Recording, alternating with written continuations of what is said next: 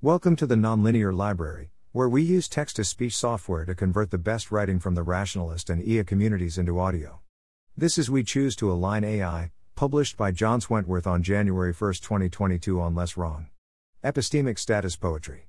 We choose to go to the moon. We choose to go to the moon in this decade and do the other things, not because they are easy, but because they are hard. Because that goal will serve to organize the best of our skills and energies. Because that challenge is one we are willing to accept, one we are unwilling to postpone, and one we intend to win John F. Kennedy. WE choose TO align AIIN this decade ANDDOTHE other things. JFK gave his We choose to go to the moon speech in 1962. And when he said in this decade, he did not mean that we'd go to the moon before 1972. He meant we'd go to the moon before 1970. Happy 2022. When I say we choose to align AI in this decade, I don't mean before 2032. I mean before 2030. Maybe sooner if things go well. Do I think that's actually doable? Yes. Also, fuck you. Dot and some other things. As long as we're shooting for the metaphorical moon, might as well throw aging in the mix too. That seems doable by 2030. NOT because they ARE easy, BUT because they ARE hard. Effective altruists talk a lot about importance, neglectedness, and tractability. The more important, neglected, and tractable a problem is, the more we should expect a high impact per unit of effort invested in it. The alignment problem scores through the roof on importance, and is still relatively neglected, but tractability is I'm not. I'm not really an EA, at heart. When there's low hanging fruit, I might pick it quickly and move on, or these days I might point it out to someone else and move on. Point is, the low hanging fruit is not what I'm here for. I'm here for the challenge. I study alignment and agency and the other things not because they are easy, but because they are hard. The more EAs I meet, the more I realize that wanting the challenge is a load bearing pillar of sanity when working on alignment. When people first seriously think about alignment, a majority freak out. Existential threats are terrifying. And when people first seriously look at their own capabilities, or the capabilities of the world, to deal with the problem, a majority despair. This is not one of those things where someone says terrible things will happen, but we have a solution ready to go, all we need is your help. Terrible things will happen, we don't have a solution ready to go, and even figuring out how to help is a non trivial problem.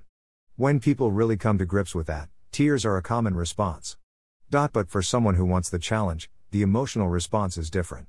The problem is terrifying. Our current capabilities seem woefully inadequate. Good, this problem is worthy. The part of me which looks at a rickety ladder 30 feet down into a dark tunnel and says, let's go, wants this. The part of me which looks at a cliff face with no clear path up and cracks its knuckles wants this. The part of me which looks at a problem with no clear solution and smiles wants this. The response isn't tears, it's let's fucking do this. Because that goal will serve to organize THE best OFO your skills and energies. Why align an AI, rather than prove the Riemann hypothesis? Or calculate bits of Chaitin's constant, we know that's hard. When faced with a hard problem, there's this tendency to substitute easier problems, solve those instead, and call it progress. Riemann hypothesis is too hard, so we pick some other function which looks kinda similar, and prove things about it instead. And sometimes that is progress. But other times, people just end up goodharding on the new problem instead. Alignment is a problem which needs to be solved. One day, reality will test us, and if we fail, then it's game over. Substitute an easier problem instead, and reality will ignore our easier solution and wipe us all out anyway. That's a core part of the appeal. We don't have the option of just walking away, we don't have the option of solving some easier problem instead. We still look for shortcuts and loopholes, of course. Those who despair look for shortcuts and loopholes because they want some hope to cling to.